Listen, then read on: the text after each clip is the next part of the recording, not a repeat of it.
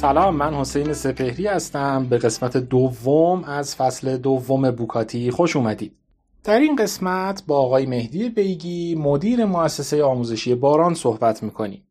بهانه گفتگوی ما فصل اول کتاب خودباوری در خلاقیت با عنوان قلب نوآوری هست خوشقلبی و بخشنده بودن مهدی رو از لابلای کلمه هاش کاملا متوجه میشید خوش صحبت، خوش بیان و بسیار دوست داشتنی توصیف کوتاهی از مهدی بیگی و گفتگویی که باهاش خواهیم داشت. دعوتتون می‌کنم که شنونده این اپیزود باشید و لطفا نظرات خودتون رو با ما به اشتراک بگذارید.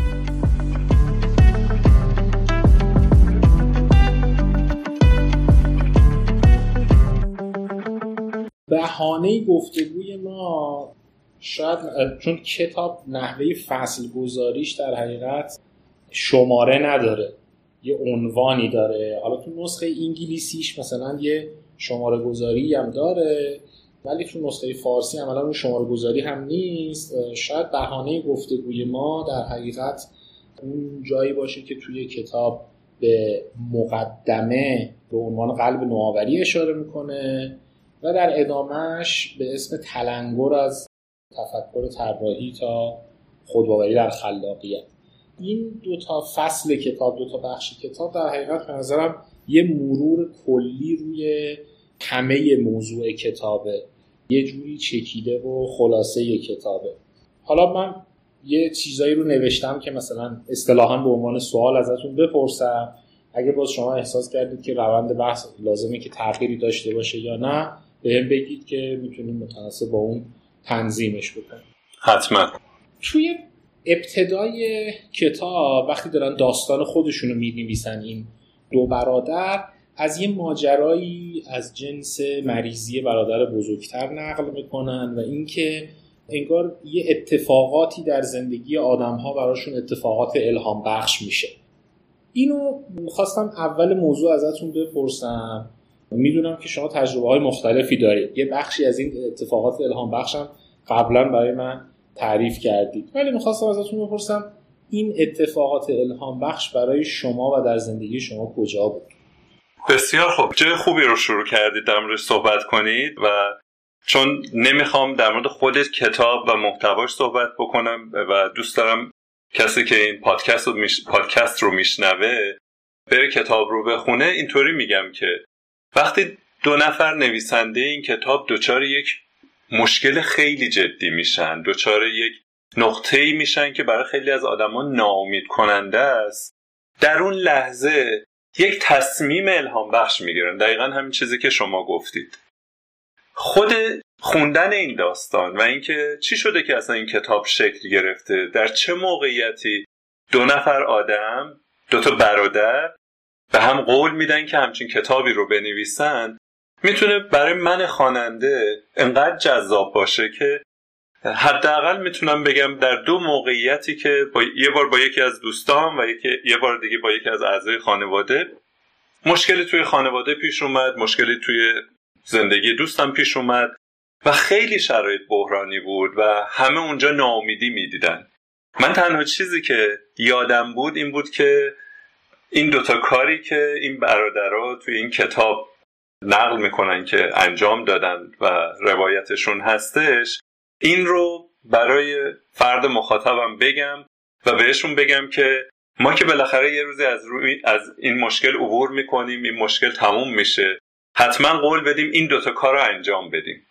و در اون لحظه شنیدن فکر این که ما یه روزی از این مشکلات عبور می‌کنیم و به این دوتا قولی که دادیم می‌رسیم و انجامش میدیم خیلی الهام بخش خیلی امید بخش بود و این مهمترین چیزی بود که از می‌تونم بگم شکلگیری نوشتن این کتاب که تو این داستانم گفته شده برای من درس بزرگی بود الهام بخش بود و قابل استفاده بود این مهمترین چیزی که می‌تونم ابتدا خدمتون بگم شما اولین بار کتاب کجا دیدی؟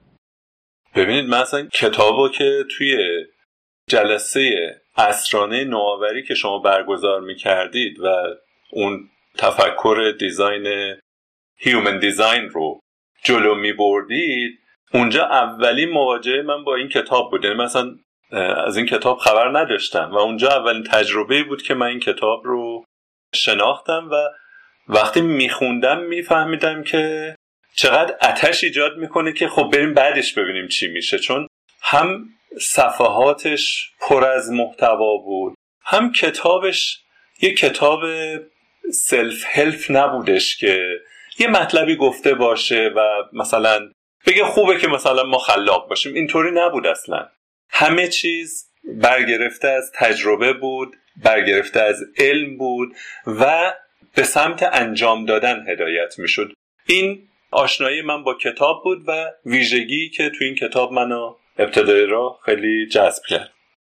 از ادامه تجربه خوندن کتاب برامون نقل می‌کنی که مثلا کتاب رو چجوری خوندیدش؟ خیلی تند خوندین یواش یواش خوندین. چجوری پیوند پیدا کردین با موضوعات کتاب؟ حتما. من قبلش یه چیزی دوست دارم به شما بگم چون اتفاقی بود قبل از خوندن کتاب بر من افتاد و حتما خیلی که این صحبت رو میشنون برای اونم تو زندگیشون از این اتفاقات افتاده. من یه روز پشت میز کارم نشسته بودم داشتم ایمیلامو چک می‌کردم. یه مؤسسه business school ایرانی یه دعوتنامه نوشته بود فرستاده بود برای یک دوره آموزشی تحت عنوان تفکر design. این دوره رو آقای دکتر نجده هوانسیان تدریس می‌کردن. من واقعیتش تفکر رو می‌دونستم چیه ولی نمی‌تونستم رابطهش رو با design معنیش اصلا ربط بدم. گفتن احتمالا یه کلاسایی که به ما فکر کردن یاد میدن یا همچین چیزی. واقعا نمی‌دونستم چیه. ولی انقدر کنجکاو شدم که تو این دوره شرکت کردم و توی دو روز کارگاه با تفکر دیزاین یک با مقدمات تفکر دیزاین آشنا شدم و خیلی جذب شدم. بعدش که وارد جلسات نوآوری شما شدم و دیدم که این کتاب رو شما هر جلسه تجربه می‌کنید. یعنی اصلا صرف خوندنش نیستش تجربه کردنش رو هم توی اون محیط خلاق یادگیریتون دارید استفاده می‌کنید. خیلی جذب شدم رفتم خب همینطور مثلا بخش به بخش میخوندم فصل به فصل میخوندم. ولی دیگه بعد از یه جایی خیلی مشتاق شدم برم کتاب اصلی رو بخونم. و نسخه انگلیسیش رو میخوندم. بعد از اینکه یه خورده اونجا پیش رفتم خیلی علاقمند شدم اصلا برم ببینم این آدمایی که اینا رو نوشتن کیا هستن کجا کار می‌کنن دانشگاهشون چیه شرکتشون چیه. و می‌تونم بگم چندین بار اتفاق افتاد تا اینکه کم کم تبدیل به یک عادت شد. یعنی من موقعی که کار می‌کردم خب خیلی به حال توی کار مشکلات پیش میاد. و شما ذهنت یه لحظه احساس می‌کنی قفل شده. دفتر ما به پارک آباتش خب خیلی نزدیکه کاری که من انجام می‌دادم و کم و بیش انجام میدم پا می شدم می‌رفتم کتاب دست می دستم می‌گرفتم. پا می شدم می‌رفتم سمت پل طبیعت تو پارک آباتش و می‌دونستم باید برم طبقه پایین بشینم به سمت کوههای شمال تهران. و به محض اینکه یک صفحه از هر جای این کتاب رو میخوندم. یعنی فرق نمی‌کرد من الان کدوم صفحه از این کتاب رو بخونم. مطمئن بودم که بعد از خوندن یک صفحه از این کتاب ذهن من شروع می‌کنه قفلش باز شدن و برای مسئله که باعث شده انقدر احساس کنم که درگیر شدم و به بنبست رسیدم راه حلی پیدا کنم.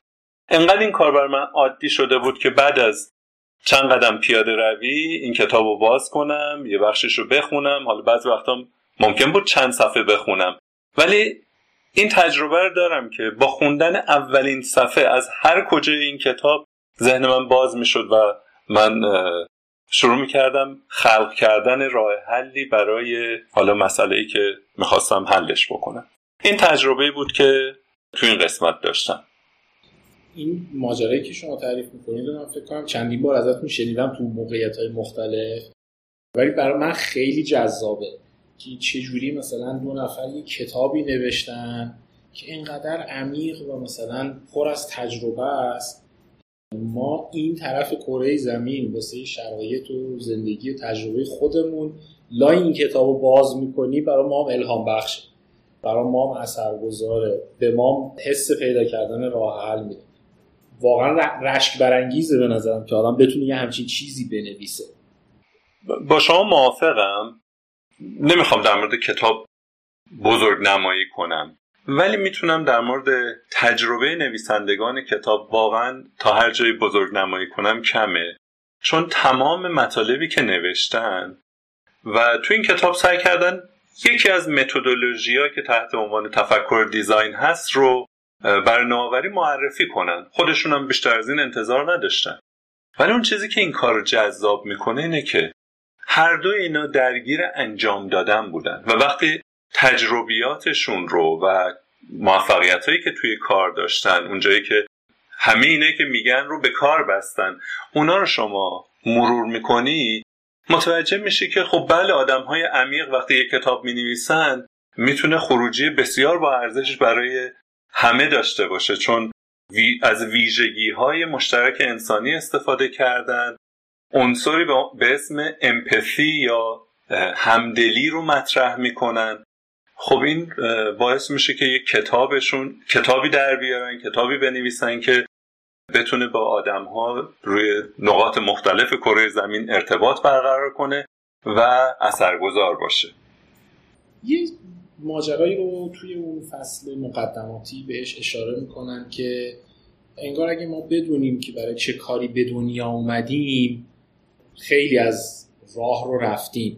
بعد داستانی که برای خودشون نقل می‌کنن اینه که انگار آقای دیوید کلی میگه که من برای این به دنیا اومدم که آدم ها رو با این مثلا انرژی خلاقیت با این منبع مثلا فوق مثلا حیرت انگیز که در اختیار انسان ها قرار گرفته مثلا آشتی بده یه رابطه خوبی رو برقرار بکنه.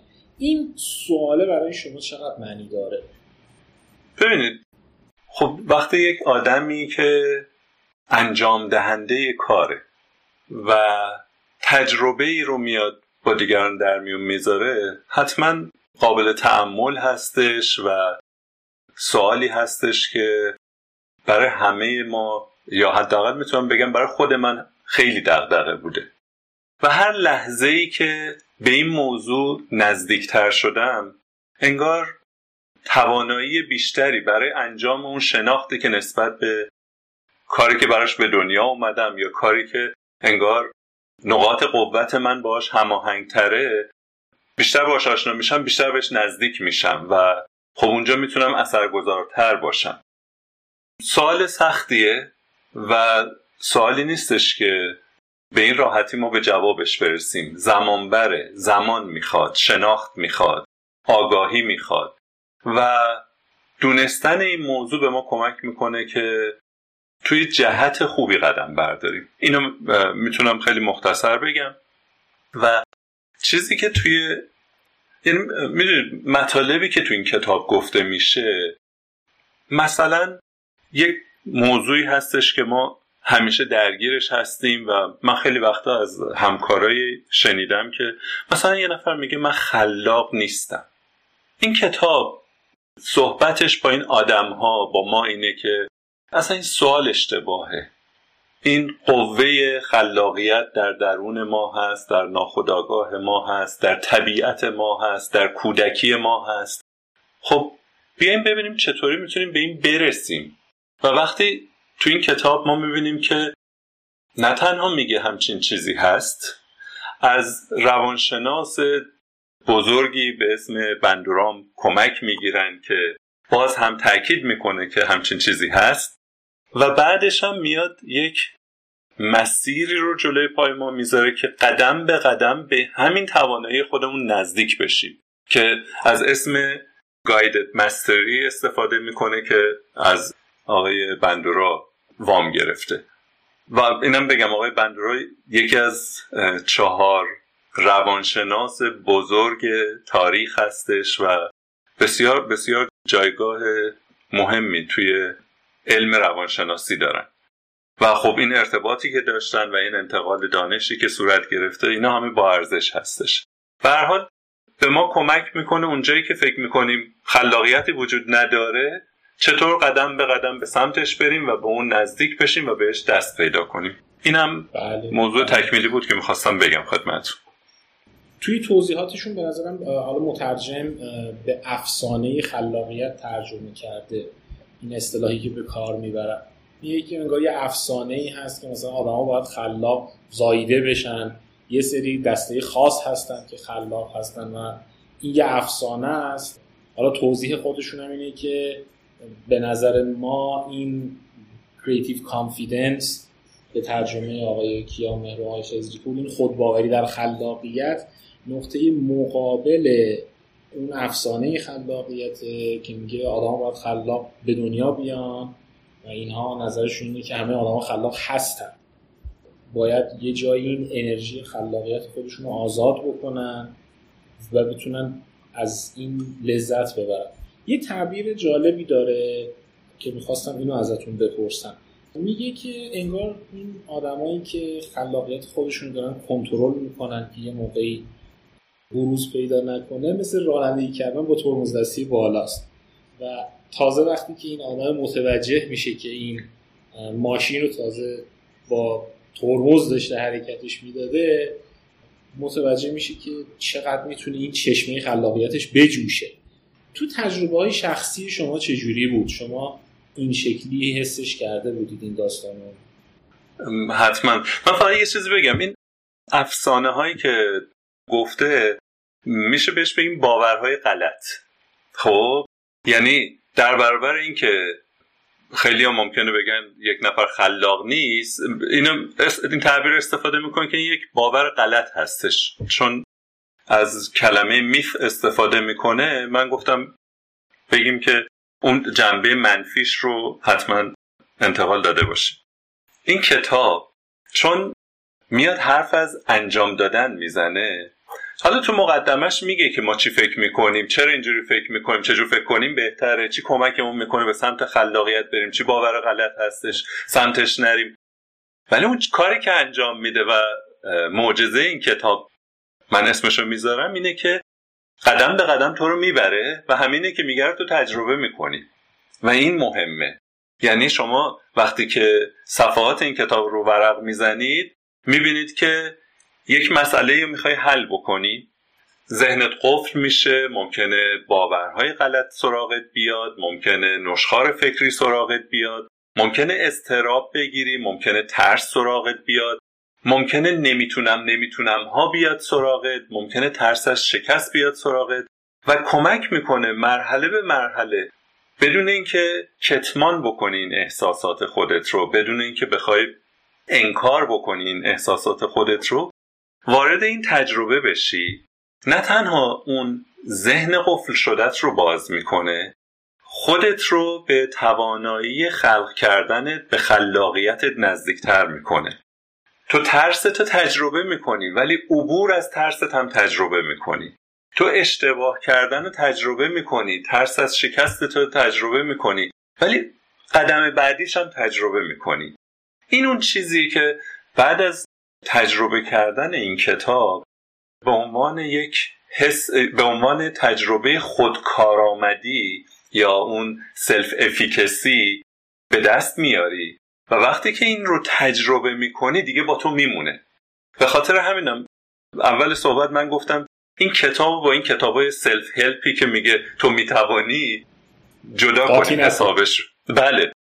این کتاب میگه آره تو می‌تونی و بیا بریم با هم مرحله به مرحله اینو تجربه کنیم. و به خاطر همینه که همیشه با تو میمونه. شما از من پرسیدید که توی تجربه خود من چه اتفاق چطور این استفاده کردم؟ واقعیتش اینه که برعکسش اگه بپرسی کجا استفاده نکردی شاید بگم خیلی بهتر چون مثلا من میرم استخر دنبال پسرم کوچیک بود اون موقع هنوز مدرسه نمی‌رفت. مربیش برگشت به من گفتش که پسر شما از آب میترسه فکر می‌کنم براش مناسب نباشه. شما حساب کنید پدر رفته کنار استخر در مورد بچهش یه همچین جمله میشنوه.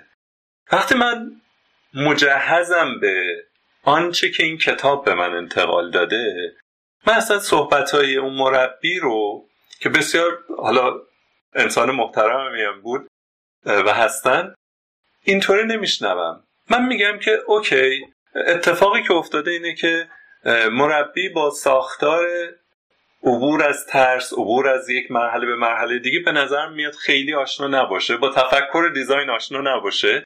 من به عنوان پدری که با این تفکر آشنا هستم کاری که انجام میدم اینه که بچه خودم می‌برم با چند تا ویدیو با چند تا عکس با چند تا داستان.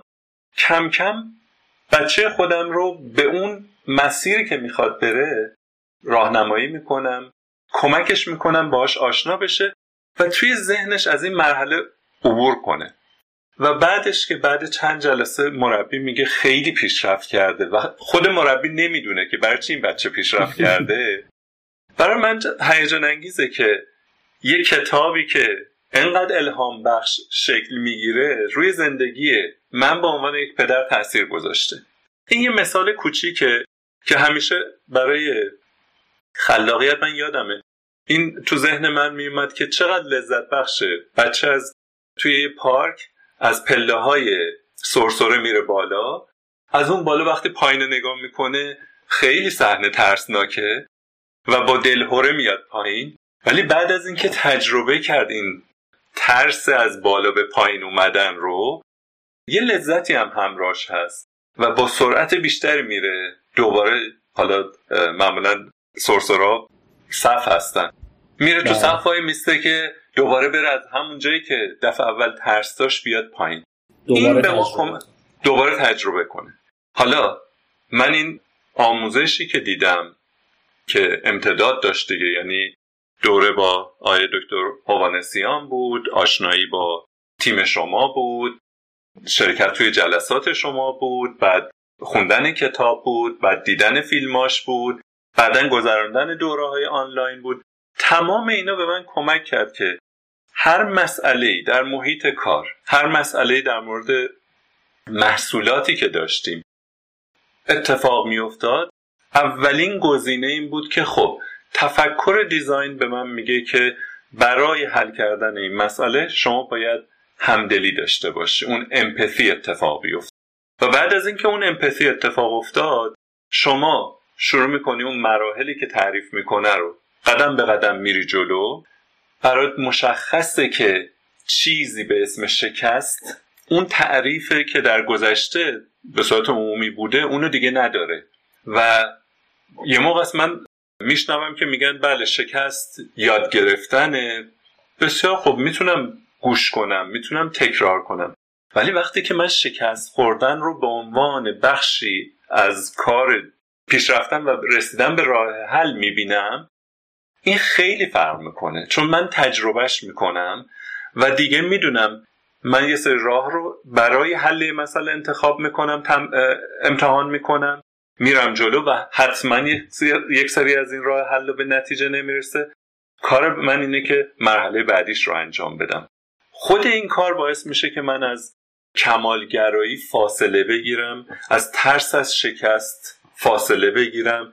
و بدونم که کار من اینه که قدم به قدم برم جلو. ادامه بدم امتحان کنم نتیجه رو ببینم فیدبک بگیرم و پیش برم. این مهمترین کاریه که خب تو این قسمت تجربه می‌کنیم و می‌تونم بگم کار روزانه ما هست و شاید برای شما جالب باشه.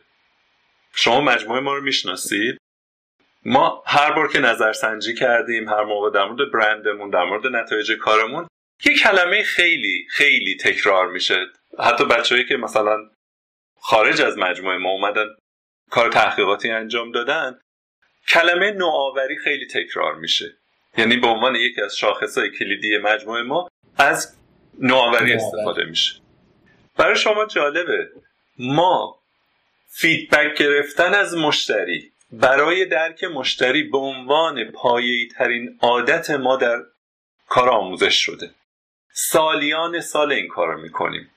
و شاید شنیدن این موضوع از زبان من برای همه مجموعه ها و افرادی که از خدمات ما استفاده کردن جالب باشه که ما نوآوریم چون به حرف شما خوب گوش میدیم خوب به حرف شما دل میدیم با شما خوب همدلی می‌کنیم. و اون چیزی که میگید برای ما مهمه. اون توی گردش کار ما میاد. این تکرار این عادت در حدی هستش که ما ماهی نیستش که بدون حجم بالایی از feedback گیری بخوایم عبور کنیم از اون ماه. کاری نیست که بدون feedback ما بخوایم اون رو آپلود کنیم یا اجرا کنیم. و این یک تعامل برنده برنده شده برای ما که این اتفاق میفته و خود شما می‌دونید تجربه آموزش دارید تجربه این کتاب رو دارید. واقعا می‌تونم بگم مدیون زحماتی هستم که نویسندگان این کتاب و تمام کسایی که تو این زمینه به من کمک کردن یادگیری بهتری داشته باشم هستم مدیونشون هستم و قدردانشونم هستم. شما بالاخره سال هاست که کار مدیریتی انجام می‌دید. بنا به شغلتون با مدیران بسیاری هم در تعامل قرار گرفتید. آدم های رد بالایی که شغل های بسیار حساسی هم دارند و در تعاملات بین المللی هم قرار می‌گیرند یک پژوهشی رو در ابتدای کتاب بهش اشاره می‌کنه که مال آی بی ام هست و میگه که مثلا از 1500 تا مدیر در سطح جهان پرسیدند که چه چیزی می‌تونه اون قابلیت مهم برای رهبری شرکت ها باشه؟ و حالا جنبندی پژوهششون اینه که خلاقیت اون مهمترین قابلیتیه که برای رهبری در شرکت ها باید وجود داشته باشه. تو تجربه فردی و شخصی خودتون چی دیدید این موضوع رو؟ خیلی به نظر من سوال ارزشمندی کردید به خاطر اینکه خیلی سرنوشت ساز هست. مدیرانی که خودشون رو مجهز کردن به این خلاقیت.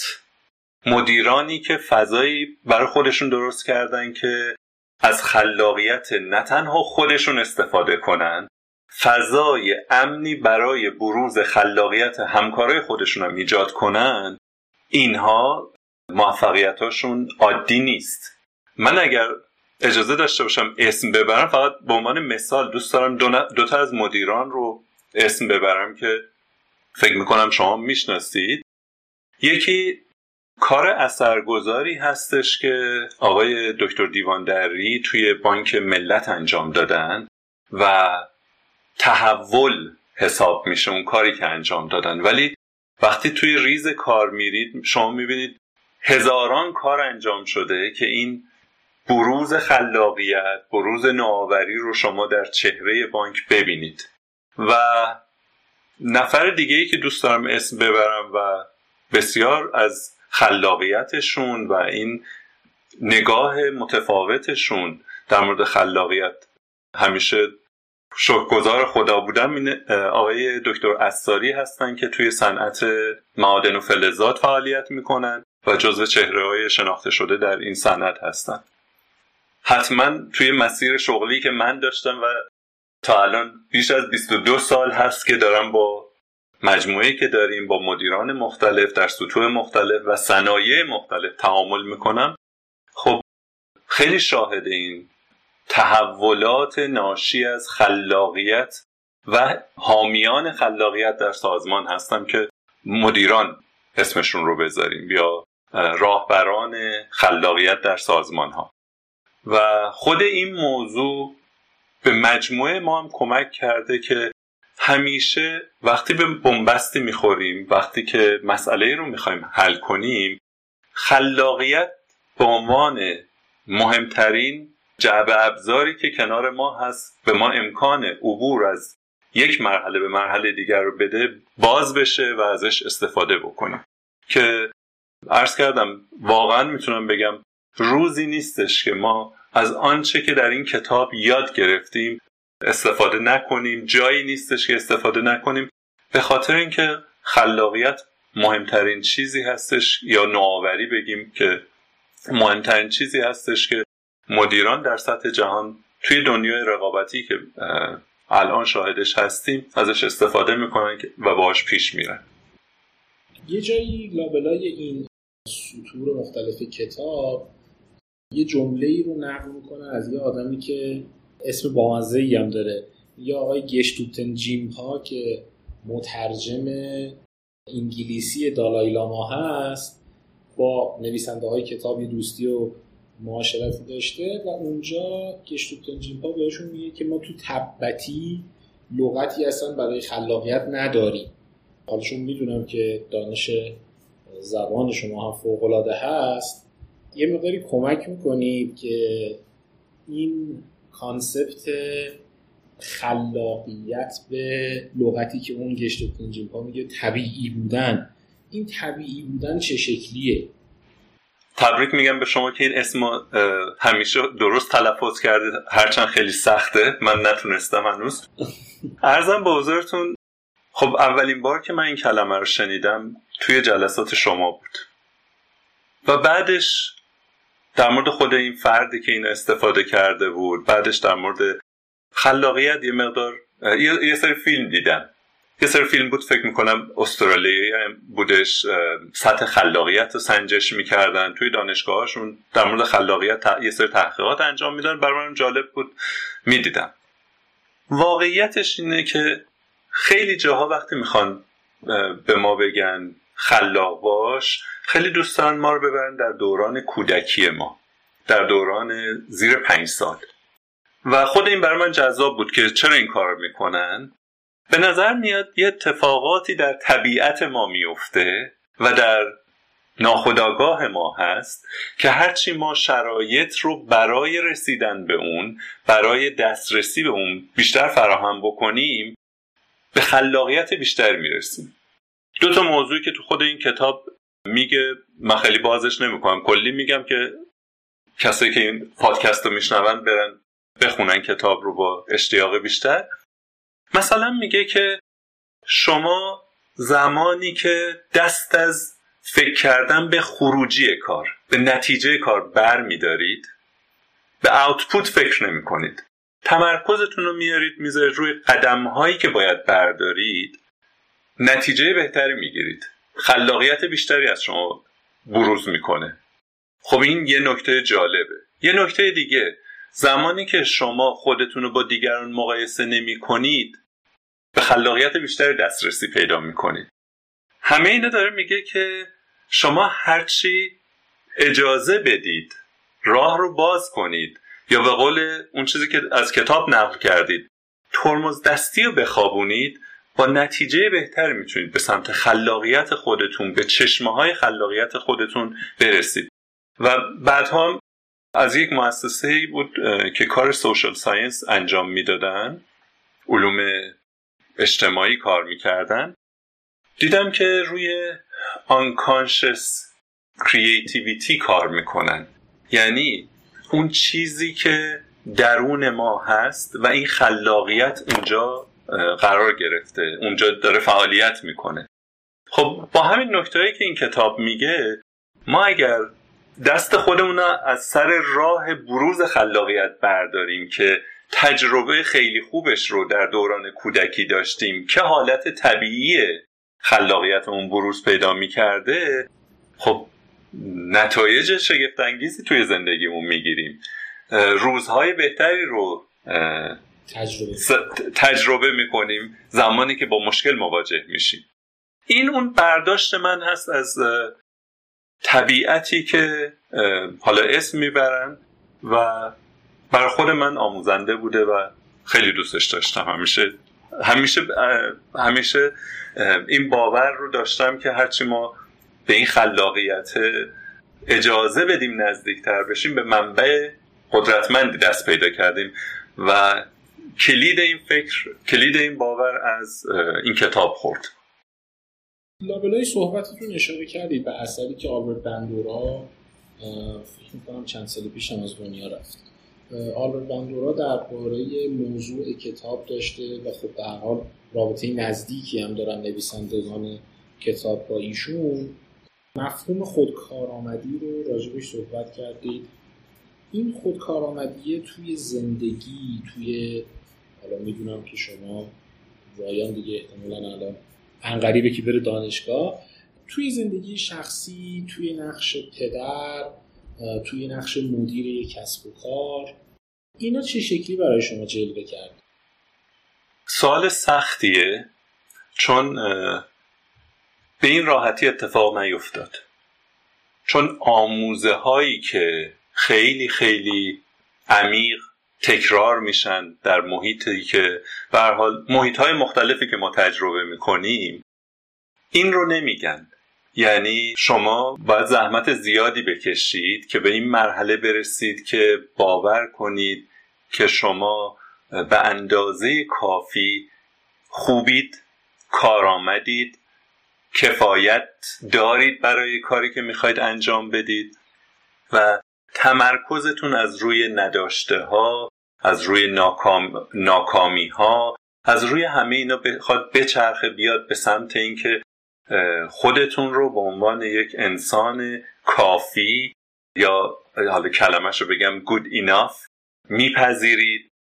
این خود باوریه رو اجازه می‌دید در درون شما کار خودش رو بکنه و اون باورهای منفی که بسیار بسیار آهسته و قدرتمند در وجود خیلی از ماها رخنه کرده و جای خودشون رو خیلی هم محکم کردن بتونیم اونا رو آروم آروم کنار بزنیم و عبور کنیم. من تنها چیزی که می‌تونم بگم اینه که به عنوان پدر تمام تلاشمو می‌کنم که انتقال دهنده اون افکار نباشم. شاید انتقال یک فکر جدید کار سختی باشه ولی اینکه حالا بتونی این, این انضباط داشته باشی که تو به دیگران این موضوع رو به اون شکلی که همیشه به خودت رسیده انتقال ندی خب خیلی برای خود من تجربه جذابی بوده. زمانی که صحبتهایی رو وقتی می‌خوای یه نوآوری داشته باشی خلاقیت داشته باشی از یک محیط میشنوی که مثلا تو نمی‌تونی نمیشه از اختش بر نمیای تمام این کلماتی که مرگبار هستن توی خلاقیت یک انسان اینا رو جایگزین می‌کنی با واقعیت ها با تجربه کردن. با اینکه امتحان می‌کنم نشد راه بعدی امتحان می‌کنم ولی اینا هیچ کدوم به معنی این نیستش که من آدم ناکارآمدی هستم. یا کارآمدی به حد کفایت ندارم. چون زمانی که ما خودمون رو از نتیجه جدا می‌کنیم خلاقیت ما بروز می‌کنه. ولی این فکرها باعث میشه که این, این کار برعکسش اتفاق بیفته. ما فکر می‌کنیم اگر کاری داریم انجام میدیم شکست خورد یعنی من شکست خوردم و این سمیترین فکریه که می‌تونه توی زندگی هر کدوم از ماها جاری بشه و متاسفانه دوست دارم بگم که خیلی کار سختیه که این سمزدایی اتفاق بیفته و خیلی امیدبخش و لذت بخش هستش زمانی که یک قدم هم شما به این سمت پیش میری یعنی اجازه نمیدی که شکست تعبیرش این باشه که به من به شخص من به اون سلف افیکسی من باید ربط پیدا کنه. این به نظرم دو تا موضوعی که به محض اینکه جدا میشه که اینم مثل بقیه کارهای زمانبر هستش این خلاقیت بروز پیدا می‌کنه. شما سال هاست که به هر حال توی حوزه آموزش فعال هستید. این مدل آموزشی که خیلی مفصل توی کتاب اشاره می‌کنه به اینکه توی مدرسه طراحی استنفورد چجوری درس میدن چه موضوعاتی رو درس میدن و در نهایت سعی می‌کنن که این فرایند تفکر طراحی بشینه در جان آدم ها و باهاش هی تمرین کنن و ممارست داشته باشن. سالها به هر حال شما تو خودتون تو حوزه آموزش فعالیت کردید. توی تجربه های ایرانی توی جایی که توی فرهنگ ما معنی میده به نظرتون ما کجا می‌تونیم یه تغییراتی بدیم تا یه مقداری ما هم بتونیم این انتقال تجربه ها رو راحتتر بکنیم این فشار ناکامی ها رو کمتر بکنیم چشمه های خلاقیت به جوشش بیفته؟ من سوال شما رو از منظر یک نفر آموزش دهنده بخوام جواب بدم. می‌تونم بگم با طراحی دوره های آموزشی که برای یادگیری آدم ها طراحی شده. خب؟ که این صحبت من از instructional design میاد اینکه ما چطور یک دوره آموزشی رو طراحی کنیم اونطوری که آدم ها یاد می‌گیرن. چون موضوع آموزش دادن یک موضوع موضوع یادگیری که حالا بهش می‌تونیم بگیم خروجی یه چیز دیگه است. خب برای این کار به اندازه کافی کتاب های instructional design در دنیا وجود دارند و ساده ترین مثالی که بخوام بزنم اینه که روشی که خود شما برای کارگاهتون استفاده کردید روشی بود که ما خلاقیت و این کتاب رو تجربه کردیم. خب وقتی من یه چیزی رو تجربه می‌کنم که اینم بخشی از اون experiential learning هستش و متدولوژی هستش که برای آموزش بزرگسالان استفاده می‌کنن وقتی اینا تجربه می‌کنیم این یادگیری چون به تن ما میشینه شیره جون ما میشه این دیگه یه تجربه که میگیم یادگیری اتفاق افتاده. صرف خوندن نیست صرف شنیدن نیستش. توی انجام دادن این تجربه شکل می‌گیره در وجود من. و این اون یادگیری هستش که خب از هر جایی شما می‌تونید شروع بکنید چون همین قدم هایی که برداشتید یه کارگاه من میرم. آقای دکتر هوانسیان طراحی کردن برای من کلی یادگیری داره. یه دوره با شما میام آموزش می‌بینم باز این شیره جون من میشه. اینا چیزایی هستش که خب تجربه موفق توی ایران کم نداشتیم. شاید اطلاع افراد از این دوره ها کمه. از این محیط های یادگیری خوبی که طراحی شده کم هستش. به نظر مانعی تو این نیستش و شاید همین کاری که شما انجام می‌دید دارید منتشر می‌کنید زحماتی که کشیدید رو اینا بسیار بسیار اثرگذاره. ما توی مجموعه خودمون زمانی که حالا چه دوره های ویژه داریم تحت عنوان چارتر و قرار افراد به خروجی مشخص برسن غیر از اینکه امکان تجربه اون کار رو فراهم کنیم کار دیگه نیاز نیست انجام بدیم. یک محیط یادگیری خلاقانه ای رو طراحی بکنیم که افراد اون چیزی رو که قرار آموزش ببینن تجربه کنن. این کار بسیار خروجی محور میشه و outcome driven میشه و افیکسی یا کارآمدی دوره رو می‌بره بالا. امیدوارم سوال شما رو جواب داده باشم یه تجربه ای رو نقل می‌کنن نویسنده های کتاب از یه آقای به اسم داگ دیتز که مهندس جنرال الکتریک بوده و تو باز طراحی دستگاه های امارای ویژه کودکان یه تحول بزرگی رو رقم میزن که ابزار این تحول بزرگ اون قابلیت همدلی بوده. اون چیزی که تونسته بتونه بره از جای اون بچه ها اون دستگاه ها رو یه تغییراتی توش اعمال کنه. حالا منم نمی‌خوام داستانش رو تعریف کنم چون خیلی هم جذابه هم پر از نکته هایی که آدم می‌تونه ازش یاد بگیره. یه لغتی رو خیلی پررنگ بهش اشاره میشه که توی کتاب هم زیاد تکرار میشه توی دیزاین تینکینگ هم زیاد تکرار میشه. خاطرم هست یه دفعه شما داشتید این لغت رو باز می‌کردید که چجوری میشه تشبیه بهتری و توصیف بهتری داشت از این لغت امپسی که درباره قدم زدن این بند بازا برام توضیحش دادید. میشه بازم بگید بهمون امپسی در فارسی رو چجوری میشه توصیفش کرد؟ خیلی جالبه. این مثالی که زدی از همون مثال است که من می‌گفتم می‌رفتم رو پل پارک آب آتش میشستم پل طبیعت. و خوندن یک صفحه می‌تونست معجزه کنه برای حل مسئله.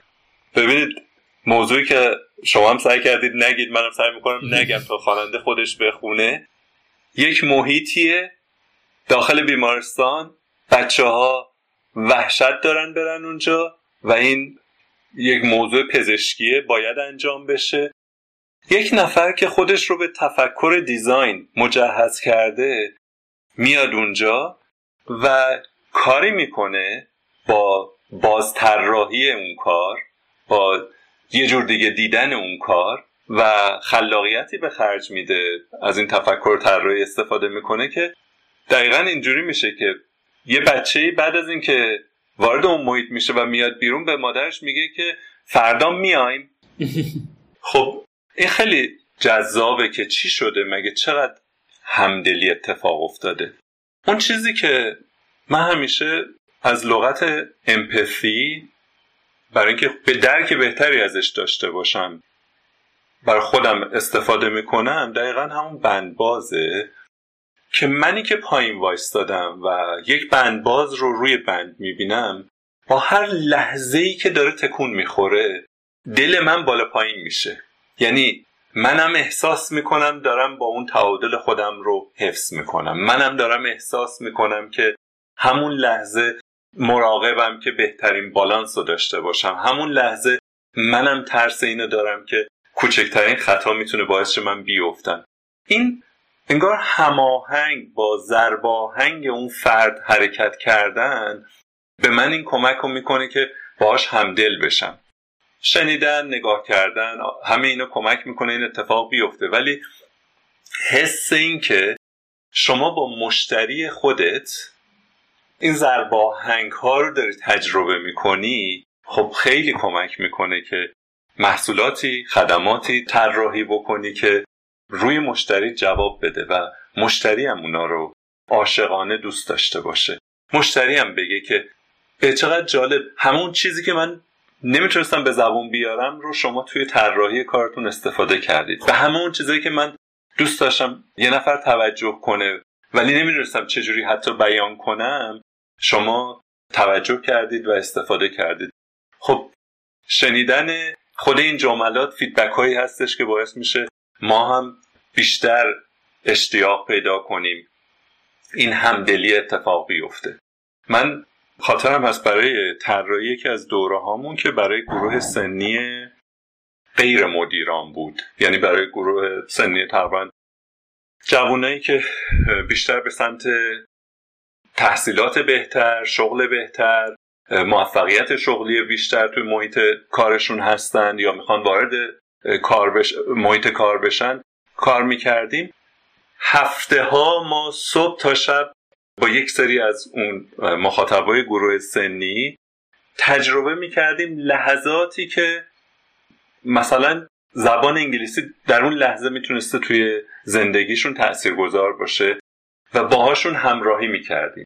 مدام با هم در ارتباط بودیم. یعنی لحظه به لحظه داشتیم cultural probe انجام می‌دادیم. یعنی کندوکاو می‌کردیم. از نظر فرهنگی ببینیم که چطوری می‌تونه زبان انگلیسی در زندگی این آدم نقش بازی کنه و کمکش بکنه به عنوان یک وسیله موفقیت بیشتری رو تجربه کنه؟ خب اینا همش از باور به این همدلی میاد. از باور به اینکه چقدر سودمند بوده.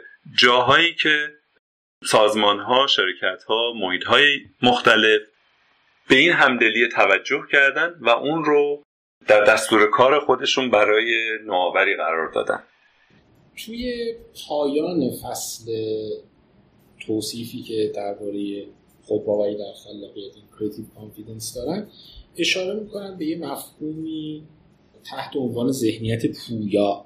به اینکه در نهایت من می‌تونم این تغییر رو بسازم. و حالا در تقابل این قرار می‌گیره که یه ذهنیت ایستایی هم هست که میگه که دائما داره توی ذهن ما میگه ببین نمیشه فایده نداره پس ولش کن. میگن که مثلا این خودباوری در خلاقیت این انرژی خلاقیت رو آزاد کردن نیاز به این ذهنیت پویا داره نیاز داره به این که باور داشته باشی که می‌تونی میشه این تغییر اتفاق بیفته. و حتی یه جایی اشاره می‌کنه به اینکه به حرف این ذهنیت ایستا گوش ندی که نمیشه و نخواهد شد. این ذهنیت پویا رو شما تجربه کردین برای خودتون؟ من اول از همه به شما تبریک بگم. انقدر خوب قدم به قدم همه جای کتاب آدم رو راه می‌بری شما. خیلی بر من تجربه جالبی بودش. ببین این در مورد این موضوعی که گفتی خب بعد از انتشار این کتاب سخنرانی مختلفی بود نویسنده مختلفی بهش پرداختن و خیلی تقابل این دو نوع تفکر رو ما توی عکس های مختلف اینفوگرافی های مختلف هم دیدیم که حالا یه سری تفکر اینجوری دارن یک سری تفکر مخالفش رو دارن و این حرفا. در مورد این موضوع چیزی که من خودم یاد گرفتم اینه که خیلی خوبه بدونیم که تفکر پویا و تفکر غیر پویا وجود داره. ولی من می‌خوام از کسی که لحظاتی از این گفتگوی ما رو شنیده دعوت کنم یه مقدار از این کتاب رو تجربه کنه. یعنی ما اصلا در مورد این صحبت نکنیم که یک نفر صاحب تفکر پویا هست و یک نفر نیست. همونطور که در مورد خلاقیت هم قرار شد دیگه اینجوری صحبت نکنیم. یک نفر قدم به قدم اجازه بده بدنش ذهنش این کتاب رو تجربه کنه. رو هر مسئله که حالا در نظر می‌گیره. بعدا می‌بینه که طرز تفکرش داره تغییر می‌کنه. همون مایندستی که استفاده میشه کلمش. طرز تفکرش داره تغییر می‌کنه. چرا این طرز تفکر تغییر می‌کنه؟ به خاطر اینکه سر تا ته این کتاب رو می‌خونی بدون اینکه اصلا متوجه باشی. بدون اینکه شاید خود نویسنده ها برنامه ریزی کرده باشند به خاطر محیط فکری این افراد به خاطر طرز تفکری که خود این نویسنده ها دارند و محیطی هم که داشتن این طرز تفکر رو تقویت بکنه یه کدی رو توی ذهن آدم می‌ذاره که حالا یه سری متخصص ها اسمش رو می‌ذارن cultural code یا culture code. یک کد فرهنگی رو توی ذهن آدم نشا می‌کنه یا میکاره و اونم کد یسیوکنه وقتی یه نفر به این کد یسیوکن مجهز میشه قدم به قدم که جلو میره صاحب این تفکر پویا میشه. بنابراین چون باید این از یه نقطه استارت بخوره چه حالا اون نقطه اینجایی باشه که یه آدمی واقعا صاحب تفکر پویا شده یا یه نفر ابتدای راه هستش بهتره که از این کتاب از این قدرت نهفته در کتاب تحت عنوان کالچر کود کمک بگیریم و اجازه بدیم بدون اینکه اصلا احساس کنیم تغییر بزرگی اتفاق می‌خواد بیفته بدون اینکه اجازه بدیم اصلا اون باورهای منفی یا اون افسانه ها بخواد شکل بگیره اجازه بدیم رشد و نمو این باور یا این کد یسیوکن توی ذهن ما استارت بخوره. قدم به قدم تجربهش کنیم و جلو بریم. اون موقع می‌بینیم که این صحبت که من و شما کردیم در مورد هر کسی که مصرف کننده این کتاب هست چیز عجیبی نیست. طبیعی بودن خلاقیته. خلاقیت ترس از شکست رو پشت سر می‌ذاره. علا که خب تجربه می‌کنه ولی تجربه تجربه مانعش نمیشه. یا قفل شدن ذهن یه موضوع طبیعیه ولی اینکه این کتاب کمک می‌کنه قفل ذهنت باز بشه اینم یک تجربه است که به راحتی اتفاق میفته بنابراین دیدگاه من در مورد تفکر پویا اینه که تجربه راه رفتن با این کد یسیوکن رو اسمشو می‌تونم بذارم. Growth mindset یا تفکر پویا یا طرز تفکر پویا که در همه جای زندگی به ما کمک می‌کنه. به نقطه ای برسیم که شاید بتونم بگم مهمترین نقطه است و اون که ما خودمون رو همیشه همیشه همیشه معمور یک کار بدونیم و اون هم مهمترین کار شاید بتونم بگم در زندگی همه ماست و اونم یادگیریه. در تمام لحظات در تمام موقعیت ها من برای شخص خودم مسئولیت خودم رو یادگیری می‌دونم و این یادگیری باعث میشه که سطح انعطاف پذیری یا انتباه پذیری بیشتری رو تجربه کنم و این می‌تونم بگم یکی از شادی آورترین بخش هایی هستش که من توی زندگیم تجربه کردم. پایان بندی این فصل یه جمله ای رو از استیو جابز نقل می‌کنه که برید و مثلا در دنیای اطراف خودتون اثرگذار باشید. من فکر می‌کنم که شما تجلی این جمله هستید. توی این 7 سال گذشته که من افتخار آشنایی با شما رو داشتم اینو جاهای مختلف در سالهای مختلف دیدم که مسئله شما این بوده که این اثرگذاریه رو داشته باشید. حالا به نظرتون چجوری میشه؟ چون فکر می‌کنم نویسنده های کتاب هم دارن همه رو دعوت می‌کنن در ابتدای کتاب به اینکه ما آخرش می‌خوایم بریم و اثرگذار باشه. فصل آخر کتابم با این توصیف اینی که خب حالا این داستانهایی که ما برای شما تعریف کردیم رو برید و در دنیای پیرامونی خودتون بسازید.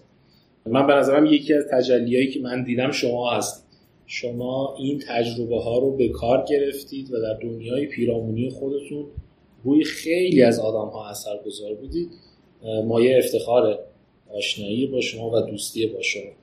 به عنوان سوال آخر اگه شما نویسنده کتاب بودید چه چیزی به کتاب دوست داشتید که اضافه بکنید؟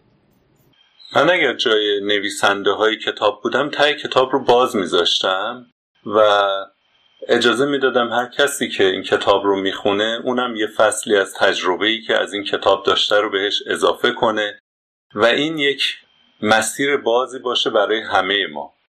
همه ما دوست داریم اثرگذار باشیم جملات زیبایی در مورد این موضوع هست آدمای زیادی دیدیم از آدمای بزرگی یاد گرفتیم و این یادگیری جریان داره. اون چیزی که کمک می‌کنه اتفاق این اتفاق ادامه پیدا کنه. مثل همین چیزایی که من و شما امروز در مورد خاطراتمون صحبت می‌کردیم. اولین اتفاق افتاد بعد اون اتفاق افتاد بعد اتفاق بعدی افتاد و همین داستان پادکست شما. همین همین کار رو ادامه بدیم. یعنی بیایم تجربیاتمون رو بنویسیم بیایم تجربیاتمون رو مکتوب کنیم انتقال بدیم دربارش گفتگو کنیم فیدبک بگیریم بهترش کنیم. ادامه بدیم. به نظرم خیلی نیاز به سختگیری یا یک کار عجیب غریبی نیستش. همین کارهای مؤثره که من همیشه اسمشو می‌ذارم قدم های کوچک طلایی. همین قدم های کوچک رو دونه دونه برداریم و استمرار توی برداشتن این قدم های کوچیک داشته باشیم خودش این کار رو انجام میده. من به نظرم کار بزرگ همینیه که دارید انجام می‌دید. کار بزرگ همونه که انجام دادید. و کار بزرگ تشکیل میشه از همین قدم هایی که برمیدارید و ادامه می‌دید. به نظرم خودم این اون بخشی هستش که باید بهش توجه بکنیم و اجازه ندیم بین این قدم ها دیسکنکشنی اتفاق بیفته وقفه اتفاق بیفته انفصالی اتفاق بیفته.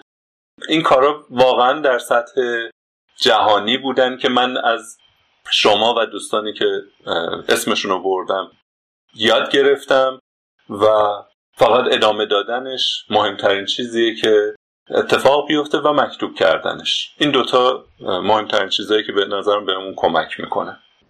بسیار عالی. ممنونم. لطف کردید. وقتتون در اختیار ما گذاشتید. با انبوهی از تجربه های شما آشنا شدیم و کلی کیف کردیم منم واقعا از صمیم قلب میگم. از اینکه انقدر خوب بخش مختلف کتاب رو حرکت کردید و من خودم اگه مثلا این کتاب رو نخونده بودم جلسه شما رو نیمده بودم همه اینا اتفاق نیفتاده بود با شنیدن سوالای شما دوست داشتم برم این کتاب رو بخونم. و بازم به تیم شما تبریک میگم. می‌دونم که تیم پویا و خلاقی دارید. ایول دمتون گرم. انشالله که همین کارها رو مستمر انجام بدید و مکتوبش کنید. و باعث افتخار منم بود که با شما این جلسه رو داشته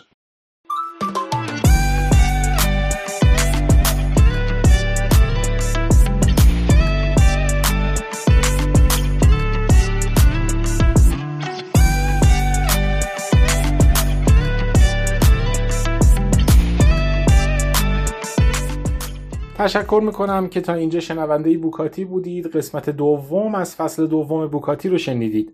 در قسمت بعد آقای دکتر حمیدرضا نمازی مدیر موزه تاریخ علوم پزشکی مهمان ما خواهند بود. تشکر می‌کنم از خانم سمیه محمدی مدیر انتشارات آریان قلم که کتاب خودباوری در خلاقیت رو در اختیار ما قرار دادن. بی صبرانه مشتاق شنیدن نظرات شما هستیم. روز و روزگارتون خوب و خوش باشه. تا بعد.